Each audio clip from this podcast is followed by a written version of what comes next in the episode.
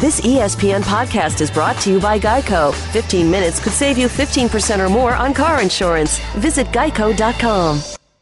Before we get to today's show, I just want to talk about stamps.com. Getting your mailing and your shipping done can seem like a no win situation. Going to the post office takes a valuable time. Leasing a postage meter, that's expensive. Well, luckily, I know a better way stamps.com. You can buy and print your own official U.S. postage for any letter or any package. It's more powerful than a postage meter. You can avoid those time consuming trips to the post office.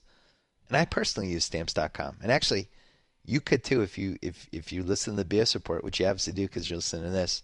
If you use the promo code BS for this special no risk trial, it, it is a $110 bonus offer and includes a digital scale up to $55 of free postage. Um, all you have to do is go to stamps.com, click on the microphone at the top of the homepage, and type in BS. Stamps.com. Check it out. The BS Report is a free flowing conversation that occasionally touches on mature subjects. The BS Report. The BS Report with Bill Simmons. Welcome to the BS Report, taping this on a Thursday morning here in Southern California. Uh, if you haven't subscribed to the Bill Don't Lie NBA podcast every Monday, do that now. We have two Grantland basketball hours coming next week Thursday, 7 p.m. ESPN, Friday, 7 p.m. ESPN, a double barreled playoff preview. Bunch of fun people on that one, so stay tuned for that. Right now, uh, the world's most favorite basketball gambler, Haralabos Voulgaris. How are you? Hey, Bill, how you doing? Um, would you give this season a thumbs up from a gambling standpoint? Where where do you stand? Uh, I would give it like a thumbs in the middle. I would suppose hasn't been the best year, hasn't been the worst year. Just kind of bit of more of a struggle, I suppose, this year than than, than it has been in the last few years. What what are the reasons? Uh, are there erratic trends? Are there things that you couldn't figure out, or too many injuries? What happened? I don't know, to be honest. Um, there could be a bunch of different reasons. Maybe just uh, burnout reasons. Just traveling a little bit too much, maybe for me. Maybe not spending as much time as I have been in the past. That could be that could be part of it. I could just be behind the curve. I might not be good anymore. That could be part of it. Or oh no, it you're washed up. I could be washed up. I could be past my prime. I'm going to be 40 soon. It's probably not Wow. the right side of where you want to be when you're when you're trying to use your brain for things. But um, it's been a good year. It hasn't just hasn't been as good a year as it has been in the past. That's for sure. Is it possible that uh, all the people who decide the lines are just getting a little bit smarter and have more data and things like that? Um, I don't know if it's the people who are making the lines. I think what's probably happened is the people who are betting, the, the lines makers are, have gotten smarter at opening their market at lower limits and Yeah. using the sharper bettors who bet in the morning with smaller bankrolls to um, to make their lines better. And I think what's happened is is a lot of the smaller overnight market and early morning market is being is being bet by more and more new sharps who don't have big enough bankrolls or don't want to wait till later on in the day to bet more. And so it's become like a game theory thing where everyone is scared that if they don't bet this game at seven in the morning, someone else is going to bet it, so they might as well bet it anyways. And so the markets are getting sharper, and, and I don't particularly bet that early. I bet later in the day usually Yeah. um, just because I'm waiting for the markets to mature a little bit more. So I, I think it's a combination of just the overall market getting smarter. The probably the bookmakers have gotten smarter because of that, and um, and then uh, the year has been a little bit un- unpredictable. There's been some weird things with um, home court advantage has kind of wildly fluctuated, which may or may not be random. There's the league just kind of had this period in, in part of the year where the game was kind of officiated differently for a little bit, and that could have been random also. Um, but yeah, You say I mean, could it's- have. it's- You say could have been random. I mean, it could have been. It could. It might not have been. I'm not sure. It could have been a mandate to make. I'm not sure. I mean, now, if I were to speculate, I would, I would say that it probably wasn't random, but that's that's me. I would think that there, but I don't know the reason for it. I think maybe, if again speculating, I think maybe uh, some of these three-hour TV games might not have been too exciting for the league, and with all the instant replay, and I think they might have, you know, they experimented in the summertime with a shorter actual game, a 44-minute exhibition game, and I think maybe in January they decided they're just going to experiment with a 48 minute game that just went by a lot faster because there was going to be less fouls called. So that might so you you also. saw unequivocally in January for whatever reason uh, there were just less fouls in every game. Yeah, in December and January there was the game was called a little bit differently for sure. The the game was a little bit quicker. There was a lot a lot more contact tolerated. I would say early on, maybe when the game wasn't as important. I mean, maybe not in the last few minutes or whatever, but definitely you know early in the third quarter or first quarter, second quarter, that sort of thing. Um, so yeah, I, but it, but again, it could have been random. It could have been hey, it could be these teams are just shooting more three pointers, therefore there's no fouls. That's possible also, but I I don't think so. I don't think you and I have talked on the podcast about home court advantage and what's happened to it. Zach and I have talked about it a couple times, and you know, there's all kinds of theories. Officiating's better, uh, chartered travel. The the guys know how to sleep and eat the right food now. Uh, you have more opposing fans in in home arenas because of StubHub and all these different variables that allow fan like People the on their cell phones the entire game. yeah, but the the the crowd experience has really changed. People are less mean just in general. I remember like, you know, the '70s and the '80s. The crowd really affected games, and I think there's only a couple crowds now that actually affect games. Do you? What do you think the variables are? What? Do you, how would you rank them? Yeah, I don't know. I mean, I don't think that. I mean, I've never really been a big believer in actual traveling, uh, like just one trip being like a big deal. Like everyone made, you know, everyone made a big deal of Portland going into Brooklyn and losing that game, and it was like, oh, they had to travel con- cross country for one Yeah. game, and and but I tweeted, but they do that all the time. Um, they had a day off in between travel and when they decided to play. So I don't think that's a big as big a deal as people make it out to be. Like the, the actual time you spend on an airplane, I think it's more of just like a cumulative bouncing around between time zones, going back and forth, um, the amount of of of of rest you get. Like just the, the the fact that the games are being teams are playing like I think there was I forget which team it was but they had they were going to be playing like six games in eight days eight games in, in 11 days, 12 days. I think that's more of where you where you might see some some of it. So I don't I don't know if that's it. I don't think the home crowd really does a lot. I don't think during the regular season, like you said, there's a couple of arenas where it seems like it has an effect. But for the most part, when I watch a game, I don't really feel the crowd during the regular season. I'm not like, oh wow, I'm really intimidated. But it happens in the playoffs for sure. Yeah, Um, I agree. but in the regular season, I think people are just kind of it's another game. It's not that big of a deal. Um, maybe there's some rivalries where it happens, like maybe when the Clippers go to Golden State, Golden State crowd, which is always pretty good, gets a little bit more ramped up. Yeah. Um, but yeah, I'm not sure.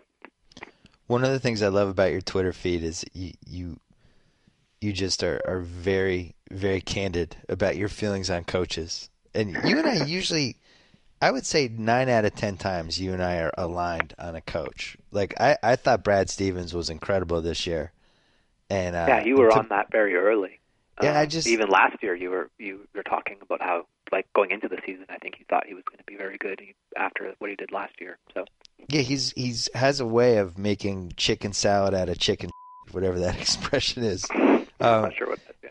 and you know, Rondo really held the team hostage those first couple months because he wanted to play a certain way. He wanted to do that pace and space thing, and uh, and once Rondo got out of there, it it really kind of transformed how that. You shouldn't get better by trading Rajon Rondo for Jay Crowder, but the Celtics got much better. You shouldn't get better for trading Jeff Green for a first round pick, but they got better. Um, where does he rank for you on on like the top six coaches? for like um, actual in-game stuff and preparing a team to play, uh, he's he's he's like in the top. He's right up there at the very top. Um, just the stuff that they do. I don't think I've ever watched a game where I've been like frustrated with something that he's done because I think it's. I just then I get that a lot, like four or five times a game with some coaches, and with him, I was just thinking I don't think there's been any instances this season. There's been times I've been watching where he's like done something that is game theory correct, but it's been terrible for my bet. But that's just me being biased, right? Yeah, Like the idea that they just keep on fouling forever is kind of can be a little bit frustrating when you have a a bet like minus seven and a half and they're or we have a plus the Celtics plus seven and a half and they're down eight and they're still they score a basket with like two seconds left and still foul. That can be like a little irritating, but um, it's not bad coaching by any stretch. Uh, so yeah, he's up there right at the very very top. He um, the team just plays really well. Like they know what types of plays to run against a certain team. They're, it's more of an offensive thing than a defensive thing. I haven't been entirely impressed with his defense, but then you look at he's playing like Kelly Olynyk, Jared Sullinger, Brandon Bass. Right. Uh, they don't have a center at all. They don't have they're not just a center, but they don't have anyone of their bigs that can actually play defense, can protect the paint, and yet they still do okay defensively because they play a good scheme. I mean, think, imagine playing.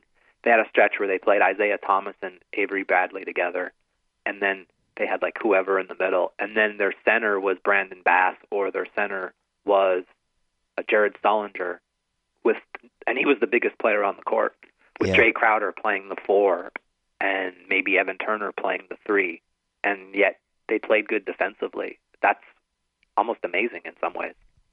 They have no rim protection at all, and the smarter None, yeah. teams have just, you know, like what Detroit was doing yesterday. When you have Drummond and Monroe out there, and you're posting up those guys, that's actually great for the Celtics because the worst Yeah. case scenario is when you spread the floor on them and you just attack the rim because it's Yeah. a layup line. Cleveland. That's why in round one, I would, you know, I hope the Celtics make the playoffs for a variety of reasons, but playing Cleveland in round one is just an impossible task for them.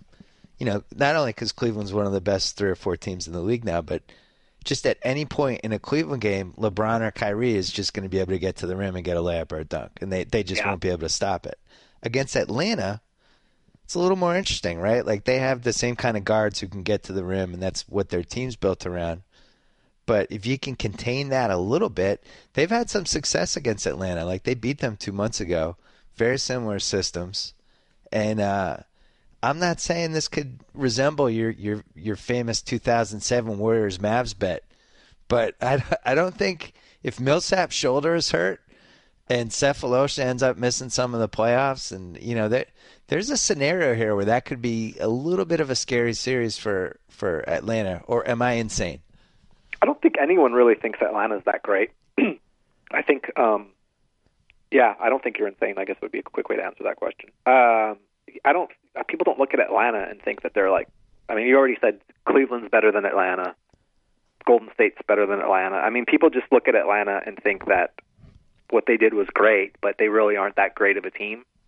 Um, and But and you I liked kind of, Atlanta. Like uh two months ago, you liked Atlanta. no, I still do like Atlanta. I'm just saying people in general won't think of it as a big upset because because Right. it's Atlanta and it's not it's not they don't have like a dominant superstar.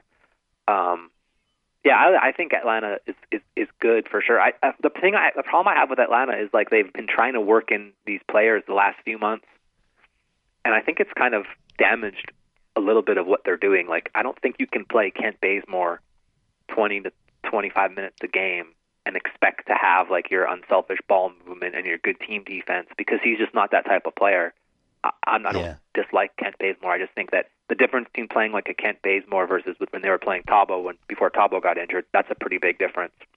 And so now if they go into the playoffs where they where they don't have Thabo and they have to play Kent Bazemore, I think that that could be bad for them. Um, And, And also, then- if Millsap, if even if Millsap plays, but he's seventy percent instead of hundred percent, the way that te- that team is built like a house of cards, you know, they need every piece of that to get to the level that they've gotten to. yeah, I think if exactly. you, they don't have a very big that margin. at all, it's going to hurt. Yeah, they Yeah. don't have a very big margin for error. So I, I don't know. I don't. I, I think Boston doesn't match up with them. Look, the East is a complete dumpster fire. There's two teams that are good, and the rest of the teams I don't think anyone cares about. And I, I, I, for sure feel that way. I just I want to get to the, the Eastern Conference Finals and see the the Cavs versus the, the the Hawks if that's who it is, and maybe Bulls versus Cavs might be exciting in the second round. But like, does anyone care about Toronto, Washington, the rest of the teams No. that are like they're all terrible? That I I want my- I want Indiana to make the playoffs just because I want to see if maybe they could grind a team down into salt or something. That might be exciting. Um, but I don't I don't see them. I don't see any other team really. I don't even think the two teams are that. Like I don't even think Atlanta and Cleveland are that that that exciting to watch. Although Cleveland, I guess, is. The if you look at the championship odds, it's a really unique season. You have Golden State's plus one eighty, uh, Cavs are two to one, Spurs are like plus 350, and then after that, everyone is 15 to one, 20 to one, and higher. So yeah, that is pretty, it is the. I don't know if that's unique though. I think that's kind of the way it's always been. I think this year it's more unique in the sense that any team, I feel like a lot more teams could win it. I mean, people were talking about that earlier for sure. Um, well, usually you have usually you have your your three top seeds or your three top your favorites, but then you always have like a couple in that eight to one, 10 to one range. Right. And this year you don't. And I think people have looked at the Clippers bench. They've just crossed them off. I think the Rockets would have gotten there, but man, they got to lose Beverley and then Motiejunas, you know, back to back. I, I, I just don't see how they they're going to have enough to win four straight playoff rounds. And then Memphis fell off a cliff. What do you think happened to Memphis? Jeff Green. wow, and I thought Jeff Green was going to be the difference. Um, yeah, I don't know if it was Jeff Green. Um, I don't know. It's weird. I think, yeah, it's it. I mean, it could be it it a combination of not having Tony Allen and not having um, uh, Jeff Green. I think, or having Jeff Green, I think might have might have hurt them a little bit. And then I don't know. It's weird. They don't have any shooting at all. It seems sometimes like Courtney Lee is pretty important to that team, which you wouldn't really ever think he'd be uttering that phrase like, "Wow, we really miss Courtney Lee." But Courtney Lee is pretty pretty big for that team, and he went down for a little bit, and they just haven't really gotten their their mojo back. I don't think anyone is afraid of of them at all.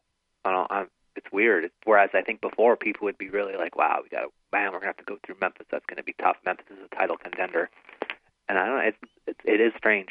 The game is so cyclical. Some of these teams they go through runs and then and then um, and then the teams just kind of fall. Like right now, I think Memphis is like 10, 14 to one or something like that. Whereas just a few months ago, the Spurs were like an eight seed for a while, and people were thinking they might have a chance to miss the playoffs. And now they've had six straight games that they've won by they've been they've led by 20 points, and 22 straight games that they've led by double digits, and all these other things. So it's um it's been a pretty crazy year for sure. I don't I I don't totally understand the Memphis thing. I, I don't know either. I'm not. A, I was never really a Dave Joerger fan. I kind of liked him, and then yeah. I didn't like him, and he seems really good, but he's. I don't know. It's weird. I, the problem that they have is that they can't. They are not part of the teams that everyone you know everyone talks about. This you mentioned it, pace and space and spreading the floor out. They just don't do that at all, and I think that the type of style that they play, I think, is more suited to the playoffs. But I tell you, one of the things that has happened is Gasol has completely, Marc Gasol has completely fallen off a cliff offensively in terms of he was really good earlier in the year. He was hitting from the outside, yeah. which you wouldn't normally think of him as like a big perimeter shooter or like 10 to 15 feet. He was kind of like a Marcus Ald- the Marcus Aldridge clone for a little while, and now it just looks like he's completely worn down. So they might just be a team that just needs some needs some rest. Um, or maybe he's got some injuries that I don't know about. But uh, that team is is um, is weird. I don't really know. I don't. I, I do think that they need Tony Allen to play because he's their kind of defensive pulse, and I do think they're starting five when they play Conley, Allen, um, Courtney Lee, and then Z-Bo and Gasol. I do think that team's really good. You know, they're one of the teams that have done the Spurs thing where they they play a lot of players a lot of minutes, and so it could just be a function of when they get to the playoffs and those players don't play as many minutes, those those those fringe players that they get back to being as good as they were and they'll they'll be able to capture it again. But I'm not sure. I don't think Jeff Green's the answer. He, you know, he started for a while and then he said he didn't want to start anymore because he could see that he was hurting the team, so they they took him out of the starting lineup. And he's one of those players. If you watch him, you'll see him make like four or five great plays a game, and you're just like, "Oh my God, this guy's terrific!" And then you realize that's all he did the entire game is make those four or five great plays, and do everything else he did was terrible. My dad used to uh, call him. My dad called him Trick or Treat. He was initially it was Trick or Treat Tony, and then it was Trick or Treat Jeff Green. But you know, he'd have 35 one game, and you have three the next game. I thought that was going to be a great thing for Memphis because they, you know, they when he plays well, you're almost unbeatable, and if he doesn't play well, you have so much anyway. It doesn't matter. But if anything, it, it seemed like it just it just hasn't worked. And and I'm with you. I I thought Marc Gasol was one of the best five players in the league the first two months of the season, and he just does not look the same. And and it does kind of feel like, you know, he might be a little banged up or something. Because I I got my uh, my you know NBA ballot to do all the awards, And I was trying to figure out first team all center.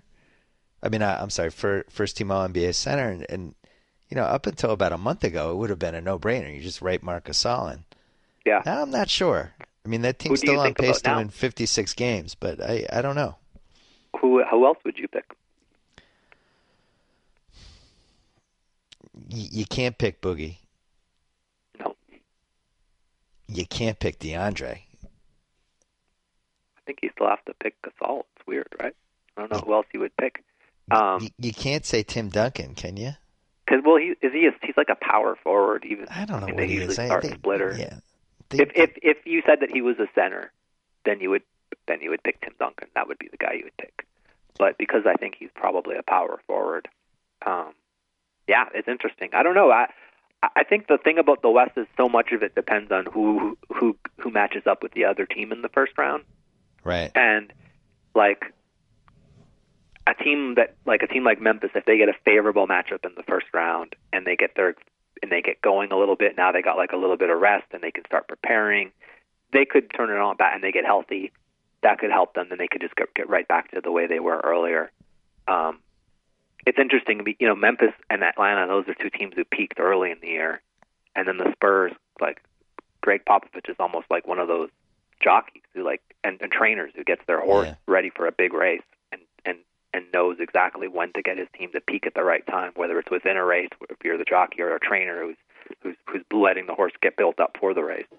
So I don't know. Memphis might have just peaked at the wrong time, and maybe they can't capture it again. Maybe they can. I'm not sure. I know that a lot of people think the last month of the season isn't, or the last two months of the season isn't very indicative of how a team uh, will perform in the playoffs, and that maybe the first month of the season is more indicative of how a team will perform in the playoffs. That's a, a lot of you know that's that's kind of in the data, but um, but yeah. So if you believe that, then you would think, oh well, once the playoffs comes, Memphis can just get back to the way they were earlier on in the year. They haven't really, but then you look at well, they're not the same team. They they added Jeff Green. They're not the same team. They they made a trade here and there.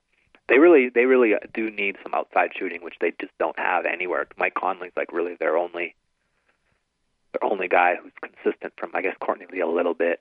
Um, but that's like the one thing that they're really missing is they just don't have a three point shooter, which is just really tough to win this year in this day and age without three point shooting. Well, the irony is, I think they had to give up.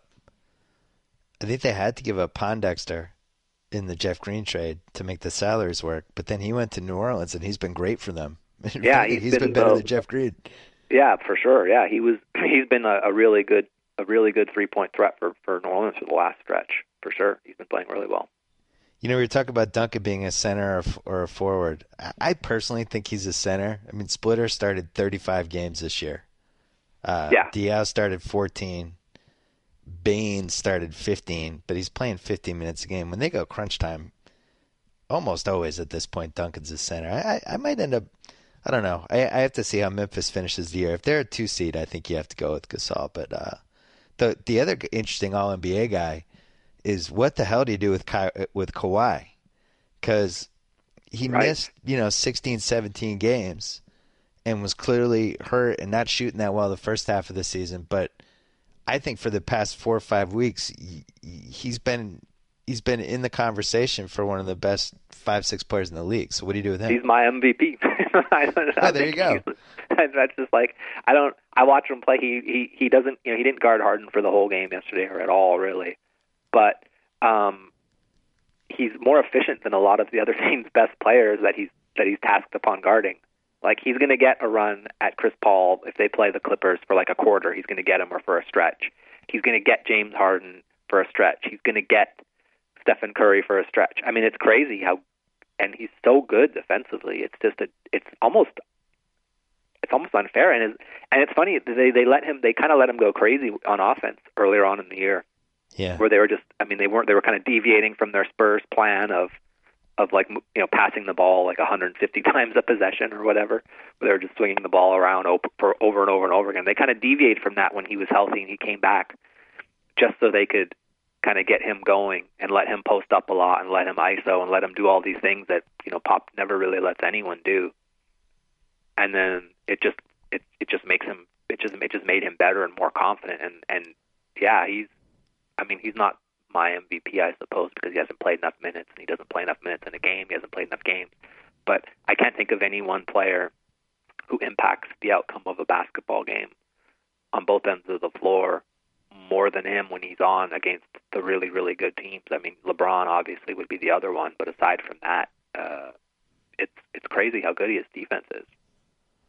And uh, I, I mean, it depends on your on your what you think an MVP is, right? Like some people just think it's been the best. It's the best player. What is Some- MVP? Is it supposed to be the best player? Is it supposed to be the most valuable player in the league, or is it the most valuable? What is it exactly? Well, it's nobody's ever figured out the exact definition, and I think they kind of like it that way. But Okay. you know, I think it's some sort of combination on the excellence that you had during the season, season, how valuable you were to your team, Yeah. um, and then on top of that, um, it, sounds weird, but like if you just replace the person we're talking about with an average person of their position, what would be the impact on the team? Which Yeah. I, is one of my favorite things to look at. So I think like if you replace James Harden with Arron Afflalo this season, what happens to the Rockets? Do they win 30 Right. games? Yeah. You know, and that that would be his case for MVP. It now Steph Curry, if the Warriors win 67 to 68 games and become a historically great regular season team, and he's the best player in that team, and the guy who sets the chemistry, and the guy who's responsible for all the spacing issues every defense has against him, and all the other things he brings to the table, crunch time, uh, the ability to swing games. Um, how how much do you value that? That that's a historically great team. These are all these are all up to the voter, Yeah. I guess. I think I think I mean I think Harden I mean I don't really know to be honest. I mean I went from Curry to whoever. I don't when you look at what you, the way you described it like which player I mean if you look at Houston's mixed matched roster of weird players that they kind of just plug in and out and yeah, you know Harden really truly has the ball all the time. And you know the only take you know the only thing you can take away from Harden is that you need to be able to play some defense. Like people say, oh, you can't be that bad at defense and be a, but he's not that bad as bad as he used to be. Um, he's but, he's, yeah, Harden he's does average everything. now. He's- I think. yeah, he's he's below average, but he's thing about him is he can't be a good defender. It's if you look at his physique and you look at his body style, and it's not like he's you know cut from stone or anything. He's not in, he's not in, in superb. He's never just going to have like a great, great, great physical thing where he's going to be able to play both ends super. He's not like Kawhi. Like if you look at if you were to put the two of them side by side, you wouldn't say, oh, athletes, both of them, right? Right. You wouldn't know what James Harden was, but because he's just he's a lot he's a different type of player. So if he has to expend as much energy he does on offense, you know, Kawhi doesn't have to expend any energy on offense. James Harden has the ball the entire game. He's bringing the ball up the court. He's basically creating almost all their three point looks are based on him getting a bunch of attention, making these crazy passes, either penetrating and kicking. I mean, he does everything. So because of that, you can't ask him to play a lot of defense because he's just not going to be. That's what you saw in the playoffs when he actually had to play defense last year in the playoffs, and teams focused on him. He fell apart in the fourth quarter, Yeah. and so that's a really that's a real tricky thing for them. I I do think that that um a player who who who is an MVP candidate who isn't Kawhi, who's kind of silly, but although I do think that he should be in the if he played a lot more, it, it would be Chris Paul because if you look at that Clippers team and you look at we both thought, wow, Blake Griffin's out, this team could fall, and they not only did they not fall, they held it together playing Hedo Turkoglu big minutes at the four Yeah. and playing Spencer starting Spencer Hawes, who's, Who's terrible awful. Yeah. it's their team is awful. They have like a great starting five, and but even the starting five, it's like Matt Barnes isn't creating anything on his own. JJ Redick isn't creating anything on his own unless you think running around screens, which is important, and he does do that well. And so he is creating that space in that sense, but he still needs someone to like draw some attention and give him the ball. DeAndre Jordan is not a post threat. Um, Chris Paul is their best offensive player and their best defensive player by a big margin, and um, and that team has played quite quite well. If you look at their benches, is historically bad. Five through fifteen is is you couldn't you couldn't you couldn't you could pick anyone off the street and they would probably come up with a better five through fifteen. Like just a casual basketball fan, someone listening to this podcast could do a better job five through fifteen of putting the Clippers roster together than than what Doc Rivers has done. Oh, poor GM Doc. You know, the Red- Redick's been really good this year, but I, I'm with you on Chris Paul. I think if you're making if you're making the case for Harden like that, nobody does more for his team than James Harden. Chris has to be in that conversation too because you know, like the game I went to last week where they played the Warriors, he guarded Steph Curry that whole game, you know, Yep. and he he was balls to the wall on both ends. I think Harden's a better defensive player than you do. I, I think he's mediocre and he gets steals. You know, like he's not he's not a liability. He's not Damian Lillard. No, Um, he's not Damian Lillard, but he would. The thing is, is like He picks his the spots. more. My point is, the more he has to play good defense, the worse he's going to be on offense. yeah, that's and I'm not sure what's better for their team: Yeah, that's fair. him Uh, him reserving his time and his energy for offense, or him playing terrible defense and playing great offense. That's tricky. You know, when when when Howard's back there, he can kind of get away with it a little bit more. He can kind of just loaf around um, a little bit just because you got the you know you got someone like Howard back there. Right. Yeah, it's funny that uh, Doc traded Jared Dudley. Jared Dudley was hurt all last season, Yeah, and and Doc knew he was hurt, and he didn't play him, and for whatever reason, fell out of favor. right. Then he used a future first round pick just to get Jared Dudley off the team so crazy. to Milwaukee, and he's been playing almost 24 minutes a game. I'm looking at the stats right now 23.7 minutes a game, 40% from three. He plays crunch time for them routinely. At um, the four, which is yeah. insane. And he, he's kind of exactly what the Clippers needed somebody Yep. who could play the three and the four and shoot threes. And, and they traded him with a first round pick. That might have been secretly the worst trade of the last year. Well, yeah, the thing there's a couple things, and if you read the article, I think I don't know if it was an article or if it was a podcast that It's Zach a did. podcast. Okay, not only did he, not only was he injured, but he was he was asked to play injured, and he specifically said, "I will play." Like you know, Doc went to him and said, "Hey, we need you to play. We know you're hurt," and he's like, "I don't know if I can go, but I'll give it my best." So he, it's not even like okay, he was injured, and he and maybe docked didn't. He he knew he was injured, and he wasn't even able to play, and he forced them to play, and he he decided to play. Um, it's crazy. They got rid of him, and and they got rid of Bledsoe so they could get. I mean, I don't know. The Bledsoe thing isn't that big a deal, but the the the Dudley the Dudley thing was just terrible. The Dudley trade is terrible. Dudley was the problem. Dudley had was he didn't he just didn't have it like a he never played in the Eastern Conference when Doc was a coach. Had he played in the Eastern Conference when Doc was a coach, he would have realized that he could actually play back in the day, and that maybe he just would just fight through the injury and see what he see what he's like when he's healthy again. Because if you look at all the players that he adds to his team, they're all these guys who played in the Eastern Conference and played him in a playoff series or played for him. It's so crazy. I was laughing when I, I've talked about this before, but when he signed Byron Mullens two summers ago, and Byron Mullens had had the game of his life against the Celtics, and it was just like Byron Mullens is terrible. It's so you know, bad. it's like wow, is this is really a, a based off this one great game he had. yeah. It it's like where the league is going though is just nuts to me. Like you'd think it's 2015.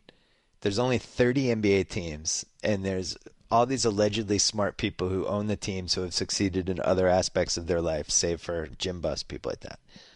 And yet, we still have situations where the coach is running the Clippers, where Vlade Divac just got hired to run the Kings. He hasn't even been in the NBA in the last 10 years.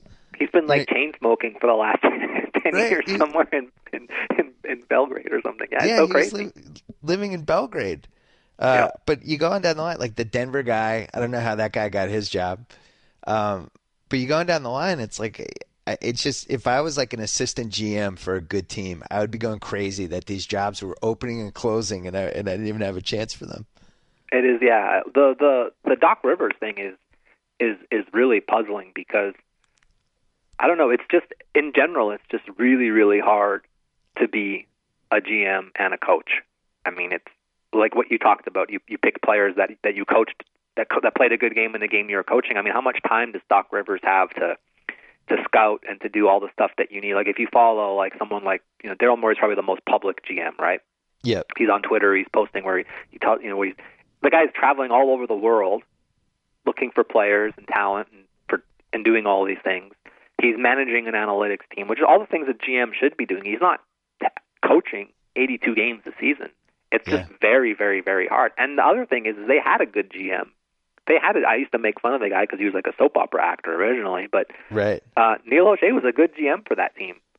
I mean, he uh, he he's a guy who can who can who who is actually a decent GM, and then now they've got you know basketball doc the coach and doc the GM and doc the president.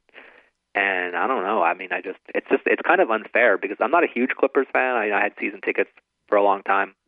I got rid of them after the strike year because they just kept on rise, you know, raising the prices over and over again. I found I wasn't going to any games, and I was like giving them to like my cleaning lady and stuff, or giving them away on Twitter. It just became just a Right. waste. I should have kept them. But um, uh, they have like you know Chris Paul, DeAndre Jordan, Blake Griffin. That's a pretty good big three. And Yeah. to just piss it away because you can't fill the roster with the parts that are the easiest. Those are the easiest players to fill your roster with. I mean, you can you should be able to find a better point guard than Lester Hudson. You should be able to. I mean, like a backup three point guard. Then and, and then you're and then Austin Rivers make a trade for Austin Rivers, who is you know pretty much unanimously thought of as like a terrible player around the league. And I don't know. It's just almost. It's it's. I feel sorry for. I mean, it's hard to feel sorry for a guy worth twenty four billion or whatever much money Ballmer's worth, but I kind of feel bad because I feel like he bought this team. He paid. He overpaid for it, but whatever. Um, and now he's like bought the. He's drinking the Doc Kool Aid and letting them run the entire team, and it's just. It's it's kind of. uh I liked it a lot better. Let me put it. I liked it a lot better when Doc was the coach and the GM. When when uh when uh, when Sterling was the owner. I didn't mind it so much then. Now I just feel like, oh, it's a shame. They could be a powerhouse if they really if they really had a decent general manager. Well, it's weird that you would buy, you would spend that much money on the team and then not really make a priority of, of assembling the right front office. Like, and also the president they hired. There's been a lot of shaky stuff coming out about her too. Like, Right. she's she's think he doesn't obsessed with know. like game presentation and stupid stuff. yeah, I just stuff. think he doesn't know. I mean, he doesn't. He's no, I don't think so either. Yeah, he's he's not a basketball guy. He wasn't ever. He's like he's a, obviously a very smart guy, but his, his expertise doesn't. And he's he's enough. He's he's smart enough of a person to realize I don't. I should just leave this in charge of the experts. But I think he'll figure it out after a while. Like he can read newspapers. I think he knows that that people are looking at this bench that they've put together and are kind of like, wow, what's going? You know, the crazy thing is, is like Turkoglu. We make fun of him. Turkoglu's actually played pretty good of late. I know I mean, he he's has actually- moments.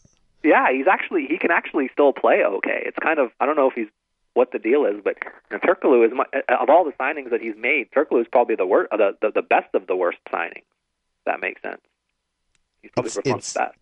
I mean, we're being harsh on the Clippers, but at the same time, man, you look at like if they can get Jamal healthy, and uh, and they're and you're playing them in the playoffs, and you're going against Chris and Blake, who are two of the best twelve players in the league.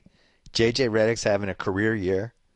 DeAndre's having one of the great contract runs of all time. Yeah. You know, it's like they have five five really good guys for They can get 38 minutes a night from their starters, which you can in the playoffs because the game slows down. And I don't just mean the the, the, the pace of play. I mean like with commercials and the, there's more, there's more breaks. It slows down in that sense. If you can get 38 to 40 minutes from those five guys, uh, and then have your bench come in and play as slow as possible in the game, minimize the number of possessions so they minimize the horrible effect they're going to have. Like, don't have Austin Rivers playing fast, have them playing slow, you know, maximizing time and play good. If those guys can play decent defense, they can do very little damage. The Clippers can. I mean, the, the Clippers are better than Portland. I don't think Houston wants to play the Clippers at all. Uh, they have no shot against the Spurs. The Clippers, they cannot beat the Spurs. and they might not uh, have to play them till round three. Yeah, or yeah, exactly. They're they've got the best spot. Like I don't know if they'll stay in fifth, but that's like the Jesus spot. The fifth spot where you play Portland and you have home court advantage is like the spot you want to be in for the first round. The bad news of that is is that you're going to have to play Golden State in the second round. But like for the first round, the five spot is really good. Really, this the the ideal spot you want to be in is the two spot, obviously, because you're going to have Dallas in the first round, which I don't think anyone's really afraid of and you're going to have home court for the next two round for the next round, and then you're going to have Golden State. So if it's really interesting, if if the Spurs get up to the second spot, they're a lock for the Western Conference Finals, in my opinion. Um, And I think that's that's actually has a really good chance of happening. yeah, they're look the Clippers, Spurs, Rockets, and Grizzlies all have uh, 53 wins. Yep. It's Uh, pretty crazy. Which coach are you more excited to have going against Golden State in round one, Monty Williams or Scott Brooks? I want I want Monty Williams just because I want something different. I'm just the Scott Brooks thing. It's and all and that Oklahoma City team is completely given up. Um, Yeah, they have. They're just done. They're just tired. You could just see like the the game after uh, Durant was announced out for the year. Westbrook had just like a horrible game, and I was like, me being the robot that I am, thinking people don't have any emotions. Like, Why is he playing so bad? What is wrong with him? And then then I was like, oh, uh, maybe it's the fact that Kevin Durant is announced out for the year. That yeah, and they something to do can't guard it. anybody. I think Golden No. State would sweep Oklahoma City. they might be able to get like one game, and you know it's tough to play a game in Oakland. They might, I mean, whether they sweep them or beat them in five or six, it doesn't matter. They're never losing the series. Um, I think they're certainly never losing the series against New Orleans either. But they Uh, got to sweat out. New Orleans one. You you might have to sweat that one out a tiny bit. No, New Orleans is like secretly scary. no, they're terrible. They're, They're like scary a little bit. Hey, when they're when it when it's like a one point game and they're running that Tyreke Anthony Davis high screen, I'm I'm scared if I'm the other team. I don't like Yeah. that play. Well, there's like there's there's just I mean they're not they're not terrible, but they're just not able to beat. Like Golden State, I think is not worried of worried Oh about. no, they're they're winning either series. I just think Yeah. New Orleans would make them at least have to break a sweat a couple times. Maybe, yeah. I mean, I don't know. I don't think that I don't I don't know that Draymond Green is the best matchup for Anthony Davis. I don't No. think that that's and but I but I think that they just have lots of guys they can they can throw Iguodala on them. They can put Green on them. They can maybe even try Bogut on him just to like punish him a little bit. Um, Well, what, what's interesting though so is if, pieces. If Jrue Holiday came back in time for that series, Right. he's a really good defensive player. I, I, he just is. I think he's one of the best five defensive players at that position. Yeah, And, no, uh, that's a good point. If Jrue if Jrue Holiday comes back, and and then th- that also has the added benefit of not having Tyreke Evans like completely mangling the entire late game over and over and over again, because he's just not very good at the end of game situations. I know you're scared of that pie screen pick and roll, but it's much more scary when it's Jrue Holiday versus Tyreke Evans. Right. Um, but I don't know. I don't know that there's much of a precedent for a player missing that much time and coming back and playing well for playing well in the playoffs, even if he does come back. I'm I'm looking. For, I, I want I want New Orleans. I don't know that New Orleans holds on to it because I still think they have a very New Orleans has a very tough schedule. Yeah. They play. They finish out with.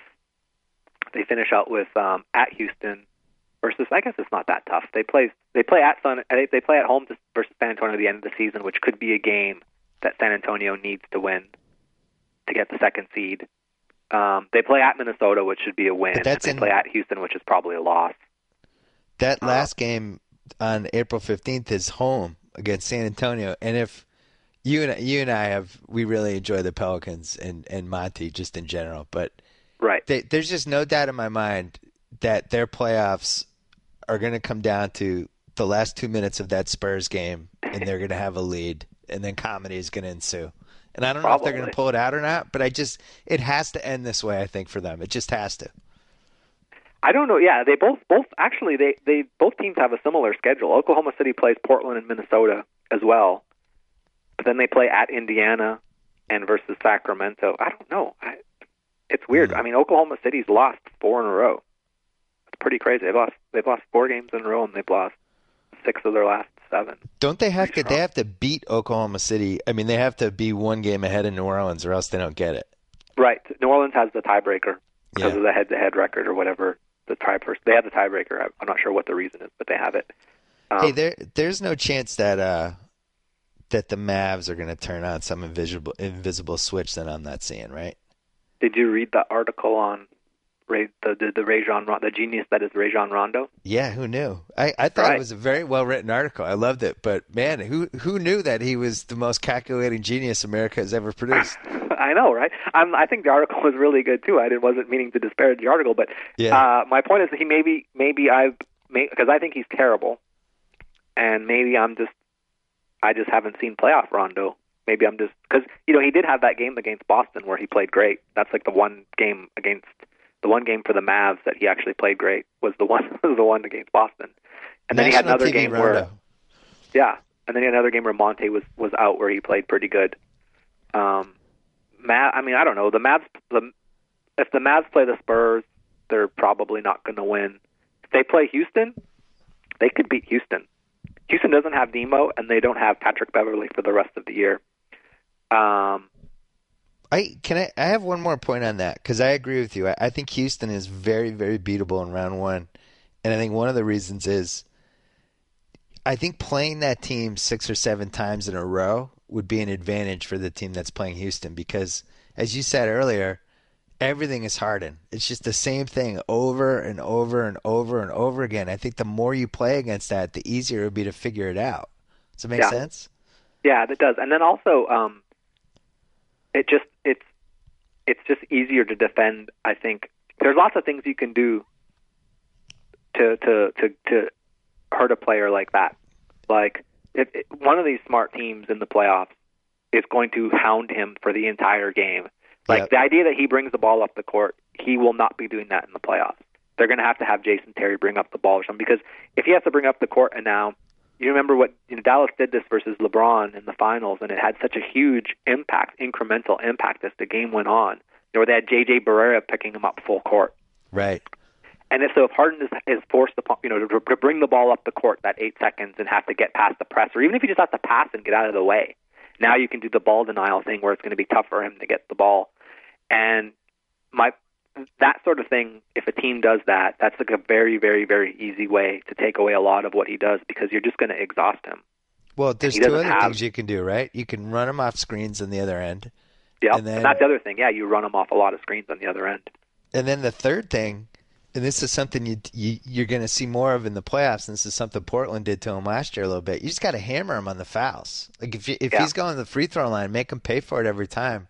Yeah. I think he gets frustrated, and I don't think he likes. I think he's so used to getting hit. I don't think he's like Blake in the way that when there's a little bit extra, it kind of bothers him. Would I bother would be anyone. trying to get in his head that every game.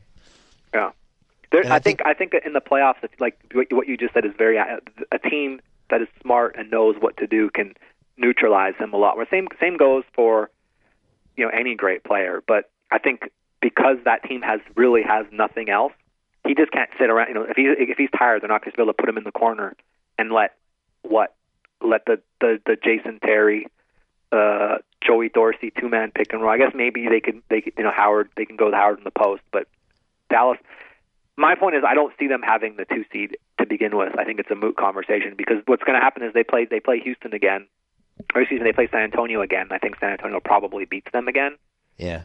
and then it just becomes at that point it becomes very very tough for a team to get the two seed if they if they pick up two losses in their last four or five games. Well, So- their worst case, their worst case scenario. I, I hate to do rock paper scissors when we don't know what the matchups are, but if they play the Spurs, it's over. Kawhi just Yeah. takes out Harden, and, and that's it. You might. I don't even know if you'd have to watch all the games in that series. Um, I think I think any team that is going to face the Spurs in the first round. I don't know a lot of what's going to happen in the playoffs, but I'm pretty confident Golden State and the Spurs win their first round series.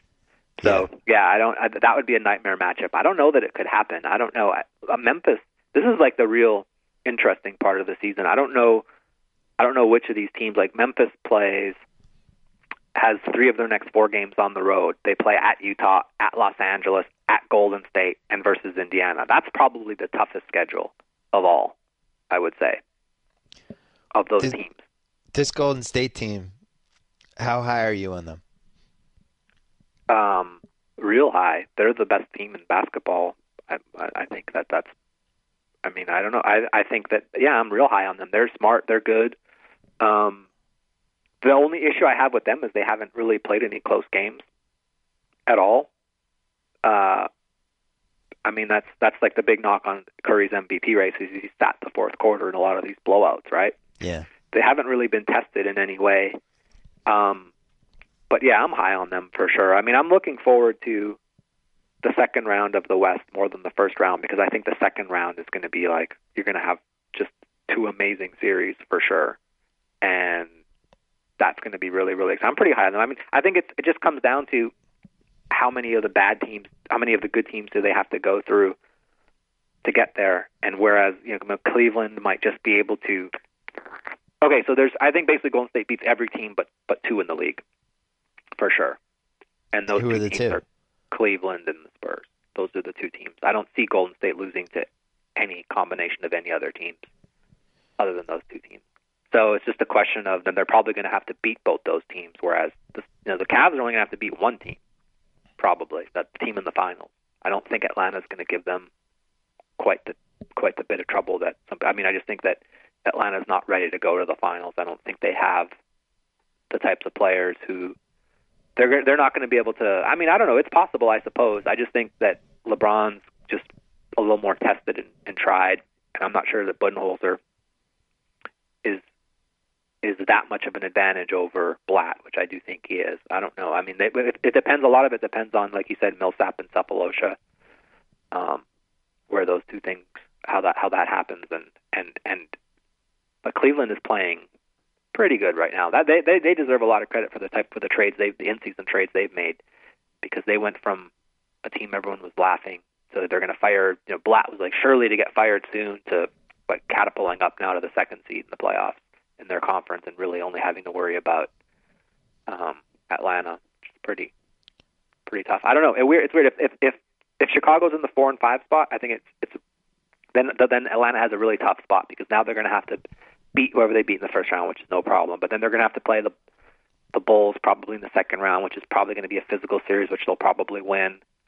Um, whereas Cleveland is going to have to beat what? Maybe the Celtics, maybe the Nets, and then what? The winner of the Toronto Milwaukee series is, is that anything you'd worry about if that happens three versus six? So I don't know. Yeah, those are the two teams I I see beating Golden State. The only two teams, the Spurs and. Whereas there's other teams that I could see a bunch more teams beating them. It's funny if it's Toronto, Milwaukee in round one, which is possible. I do think Milwaukee could that? beat Toronto. You think Milwaukee could beat Toronto? Yeah, it's possible. Yeah, I'm um, not saying they will. I'm just saying that it would not shock me if Milwaukee beat Toronto. It would shock me if Milwaukee beat Chicago. But yeah. I, I just think Toronto and Washington could lose to anybody. I don't think it matters. Those teams have been 500 teams for three months now. You know. Yeah, Washington really suffered when Beal went out. That was yeah. pretty much what what did them in. I think they've played a little bit better since he's been back. Um, all these playoff series are really interesting because it's all about matchups. Yeah, it's, it's it's this team plays well against that team, but couldn't beat that team who can beat this team, and it's it's kind of interesting in that way. And so you don't really have like aside from Golden State and San Antonio and Cleveland, which are dominant teams, the rest of the teams could get knocked out in the first round or could go to the could you know could go to the second or third round. The Celtics got a huge break because Cleveland clinched two, and I think LeBron's probably going to sit out. The the Celtics have back to back against Cleveland. Yeah, probably not Maybe, LeBron though. in those games. Um, it's up. It's weird, but they've. I mean, they've got 51 wins over 46. They had theoretically clinched a long time. Like they didn't have to play yesterday. True. And True. they did. It's weird. I don't know. LeBron's played a lot of. I mean, that that rest really did him in for sure. It really, really, or didn't did him in, but it really helped him a lot. Yeah. But he's also still played. Blatt's got curious. Curious. I mean, he's he's playing 36 minutes a game. I don't know why he's playing 36 minutes. They should really realize that the that just making the playoffs is enough for that team and being healthy, kind of like what the Spurs did last year. That should right. be the goal, I suppose. Not trying to play the guy 35 and 36 minutes. He's got some weird substitution patterns, Blatt for sure. Um, Kyrie Irving, were you a fan of his as recently as January? No, I mean I've always been a fan of his offensive game. He had he was putting up he had like a few 40, 50, whatever point games before when he was younger. I don't think anyone's ever doubted his his offensive ability to play basketball. I think it was always his his ability to play defense and his ability to play within a system. Yeah. Um, I mean he's he's he's kind of bought in. I mean there was one game where he had zero assists this year. How could you be a fan of a point guard who plays a game of basketball with zero assists, right? Right. That's and why I think didn't that like was, him. You know, that was that was kind of I think the turning point. I think there was like talk that LeBron and him got into it after that game, and I think you know that was probably he realized that team moves the ball really really well now. Um, they don't really move the ball like the Spurs do, where it's it's the ball moves, but the players don't necessarily move. Where the Spurs have player movement and ball movement, which I think is key. Whereas a lot of these other teams just have the ball movement, where the ball just swings around. It's kind of like hot potato sometimes. Yeah.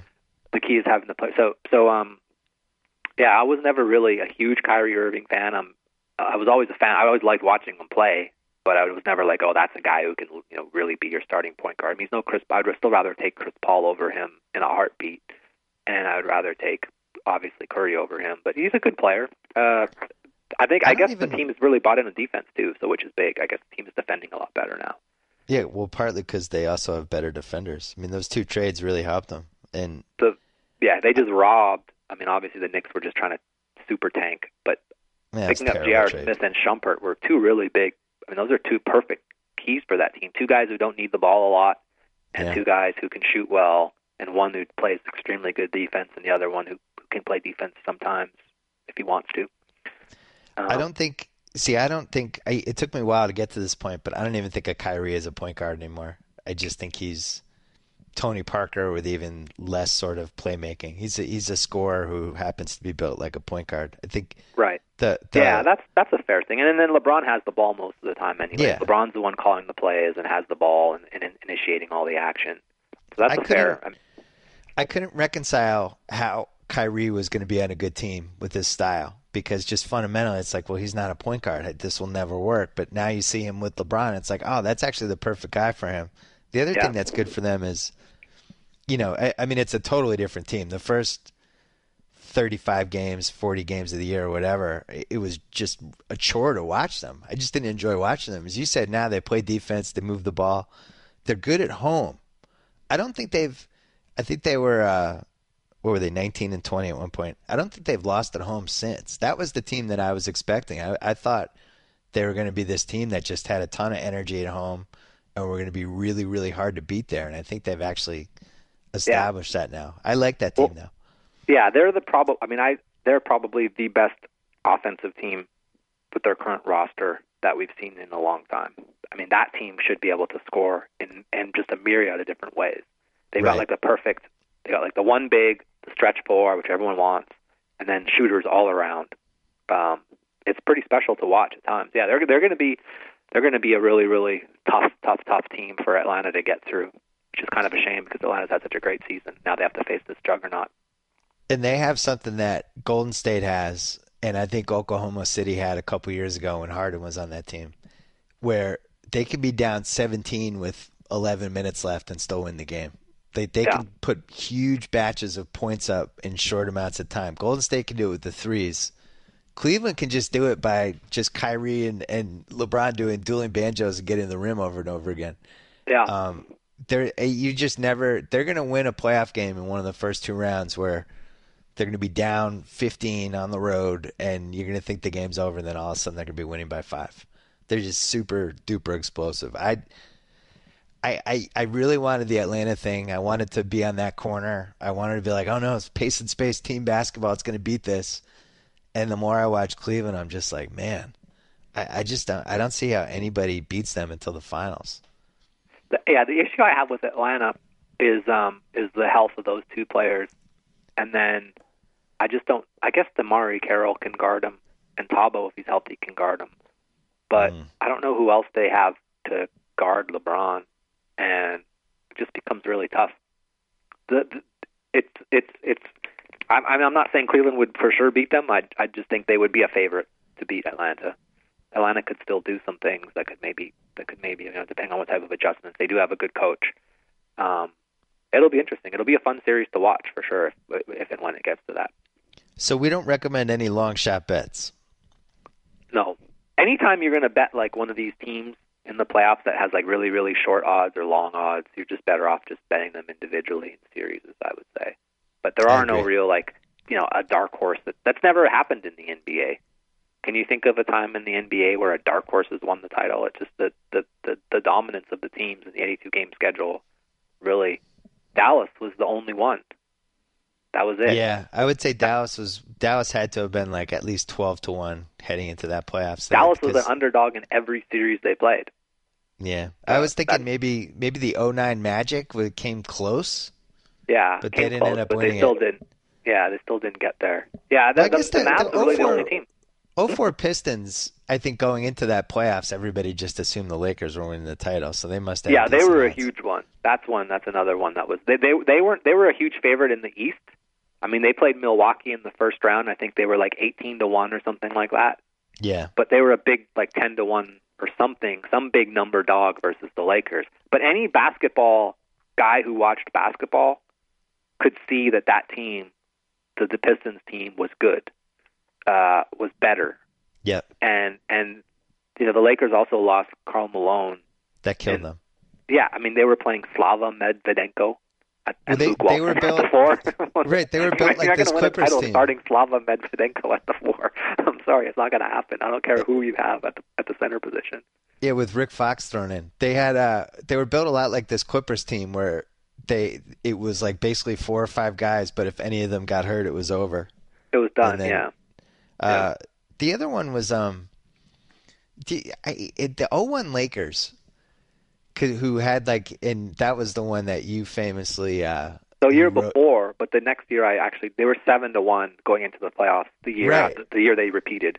That's what I mean. They Yeah. because they had had like this topsy turvy regular season. It was the first time Shaq and Kobe were battling a little bit, and Yeah.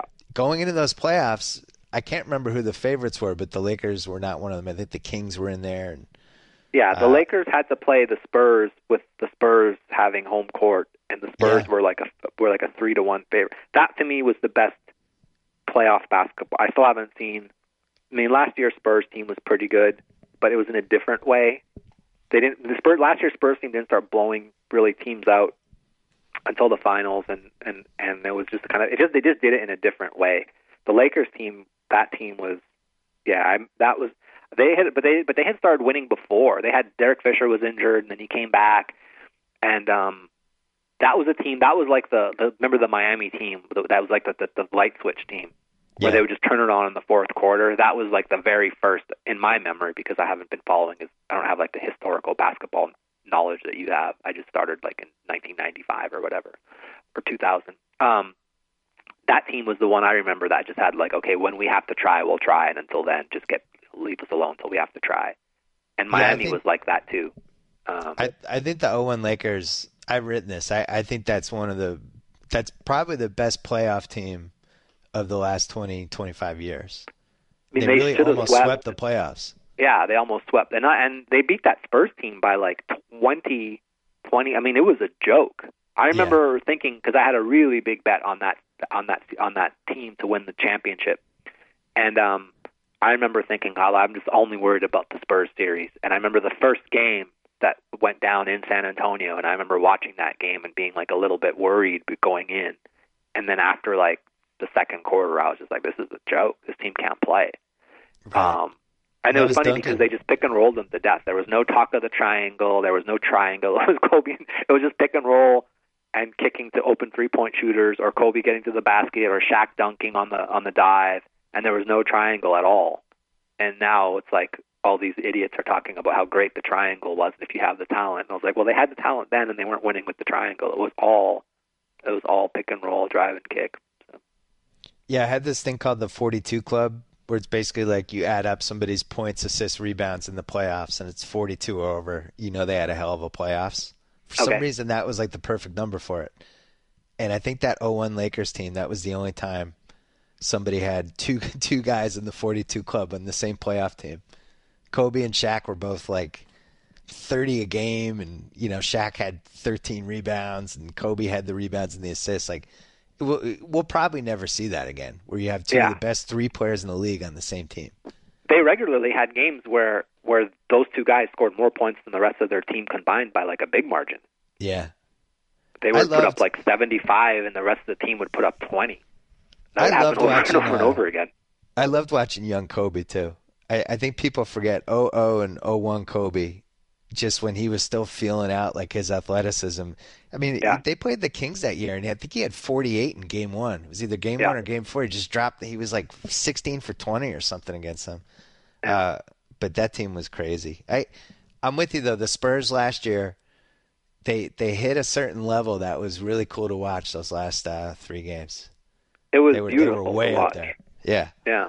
There's that thing on on YouTube if anyone hasn't seen it, just Google Spurs beautiful game and it's like set to some classical Einaudi music or whatever and it's, it's um it's pretty amazing and it just shows the ball movement that they had. And it's funny because there's there's a game that they played the year before they played the Clippers or maybe it was 2 years prior. When they played the Clippers and they were losing by like 18 or 20 points or something like that to the Clippers. And I remember sitting there at Staples Center wanting to bet like live bet it, but I I wasn't able to because I was at Staples. I'm like in the U.S. whatever. I remember thinking I was with the person I was with, and I was just like, she's like, this game sucks. I was like, what are you talking about? There's no team. She's like, the black team sucks. I was like, no, the black team's winning this game. She's like, they're Right. losing by 20. I was like, trust me, the black team's going to come back and make a game of it or win. And they just like completely tore through that team, and it was just the most. It was the most breathtaking thing to watch, and that was like when you really saw. I think that's when Pop really real, or you know, that's when he really saw like, okay, this is how our team can play when we're clicking, and it's just scary because when they are playing like that, it's impossible to defend for one. You can't defend that at all. You can't Yeah. just say, okay, I'm gonna I'm gonna stop this guy and that's it. You know, like with the, with the with the Warriors, you can kind of do that a little bit. You can stop Curry, and then now you have to depend on the other guys playing four on three.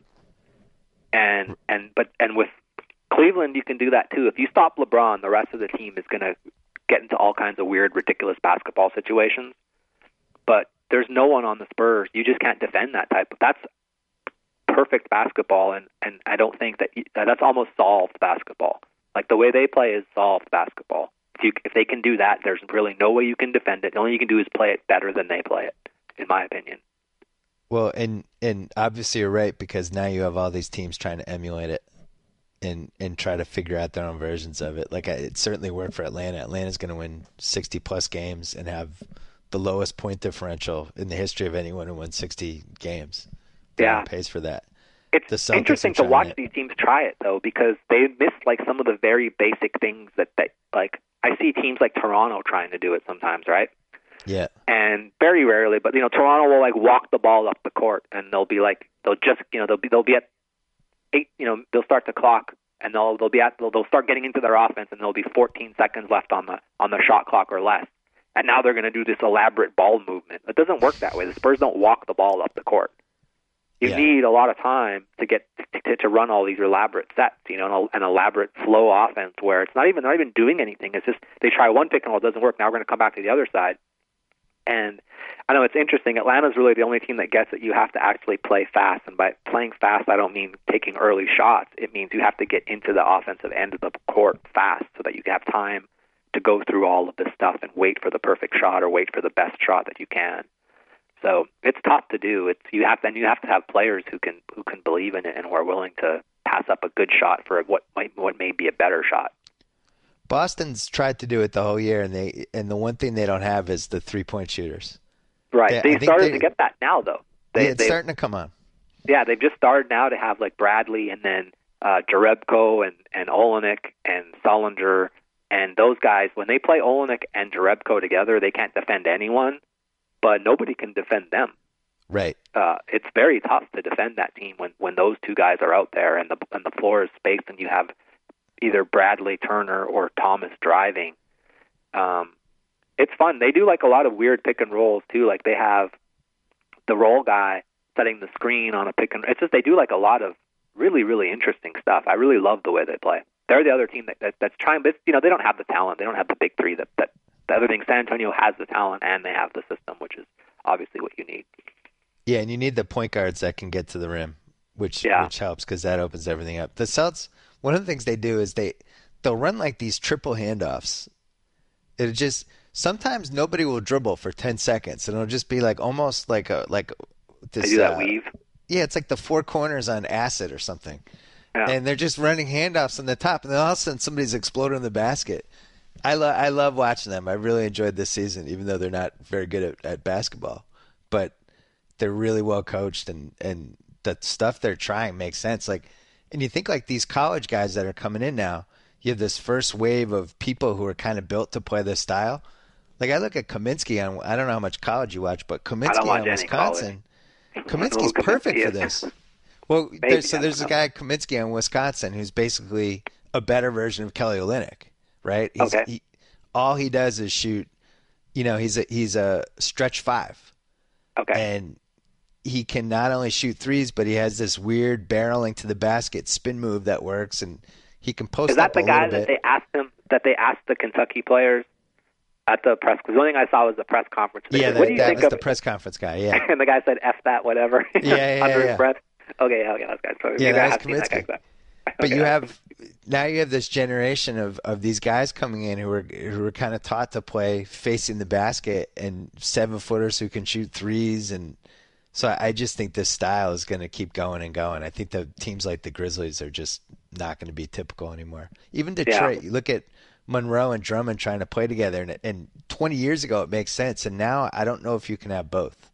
No, it's interesting. I think like there is a certain idea that if everyone is doing one thing, you can try to do the other thing. Like when everyone was doing what, you know, when the Spurs were the only ones doing that, it became like, okay, this is it. But I am interested to see what happens when everyone is trying to, because now it it when when every when both teams go small and they have like just a very it, it, it becomes different. Then now maybe it makes sense to have two big guys, which is, yeah. I think a lot of Memphis' success in the West has to do with that. It's very tough to play a team like that when you're not prepared for it, but it's not you know optimal basketball in any stretch. I don't know. The game will constantly be evolving, but yeah, it'll be interesting to see when you have more and more teams try to emulate this style what happens. Because then I think there's there's different things you could do, and I don't think it's playing too big, but there are different things you can do to kind of counteract it a little bit on defense for sure. I don't know why no team has ever. It's interesting. Like I don't think it would work, but it definitely would work better than what what happened. I don't know why any team hasn't tried like to play like a hybrid zone again. Like if these guys are all moving around, and why are you chasing them everywhere? That's why teams have like the Milwaukee's playing like that switching defense, and Golden State is playing that switching defense, where basically you have five interchangeable players. Yeah, that's really the solution to this type of offense. Is you have five players who can just switch every position one to five, and they're all kind of inter- interchangeable. Phoenix did that for a while recently too, and they had some success on defense.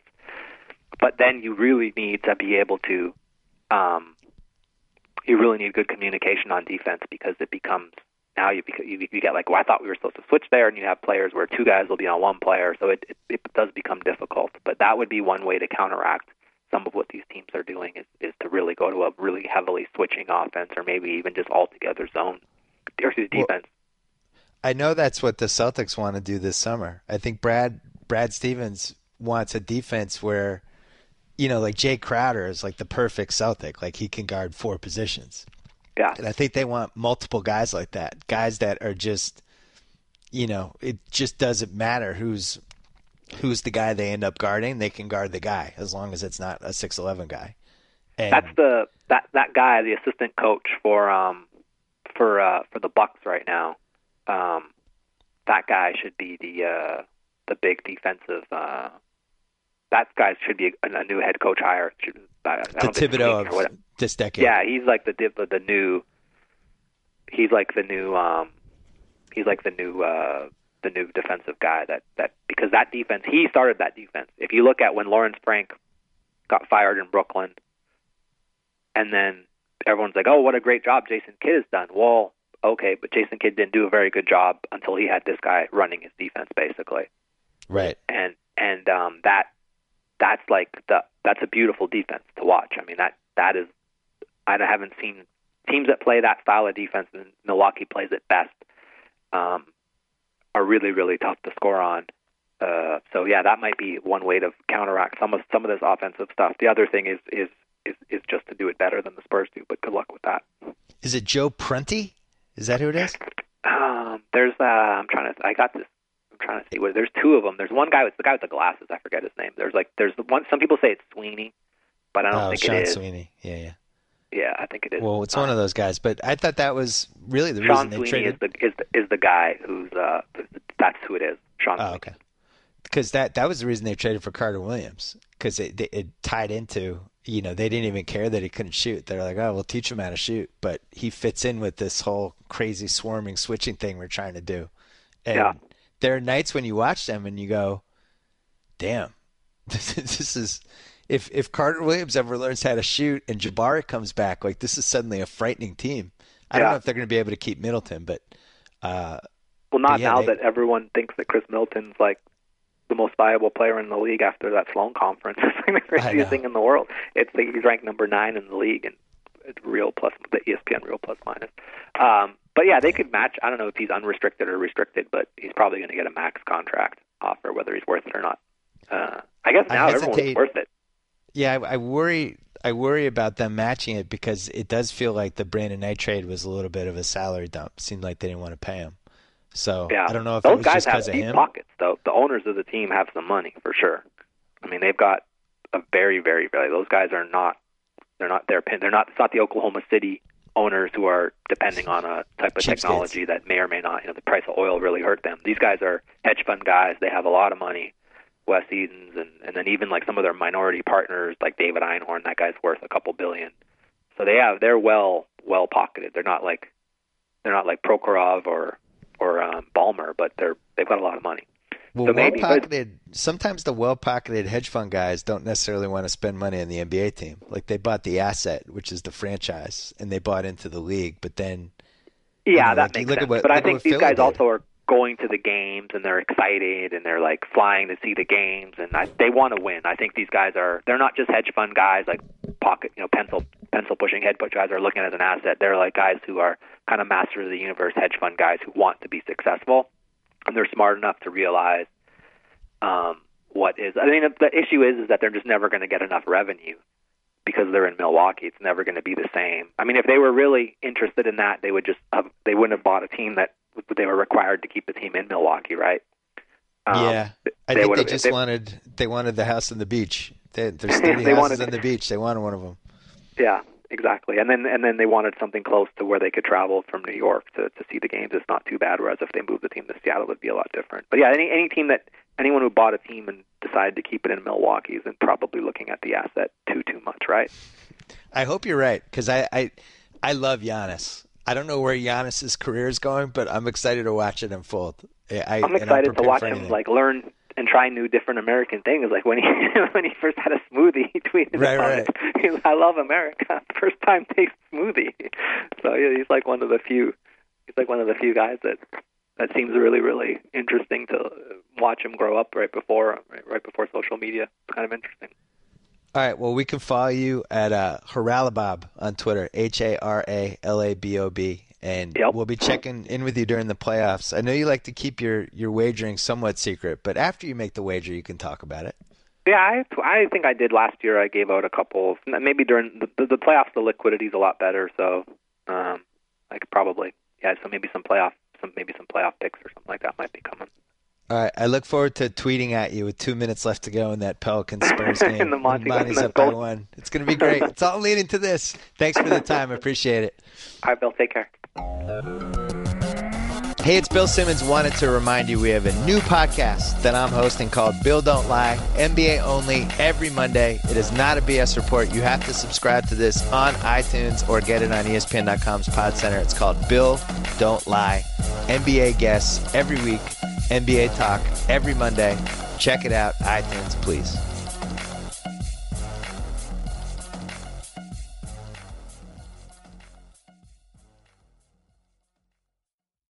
Hey, what you got there, Golick? The new Subway Chipotle chicken melt with guacamole. Man, that looks good. Yeah, this new guac is really bringing the flavor. Got one for me too, right? Well, yes and no. Uh, mostly no. Well, really, all no. Oh. Try the irresistible new Subway Chipotle Chicken Melt with guacamole, juicy grilled chicken strips with Monterey cheddar, Chipotle Southwest sauce, and new guacamole made from ripe Hass avocados with just a hint of jalapeno. Subway, eat fresh.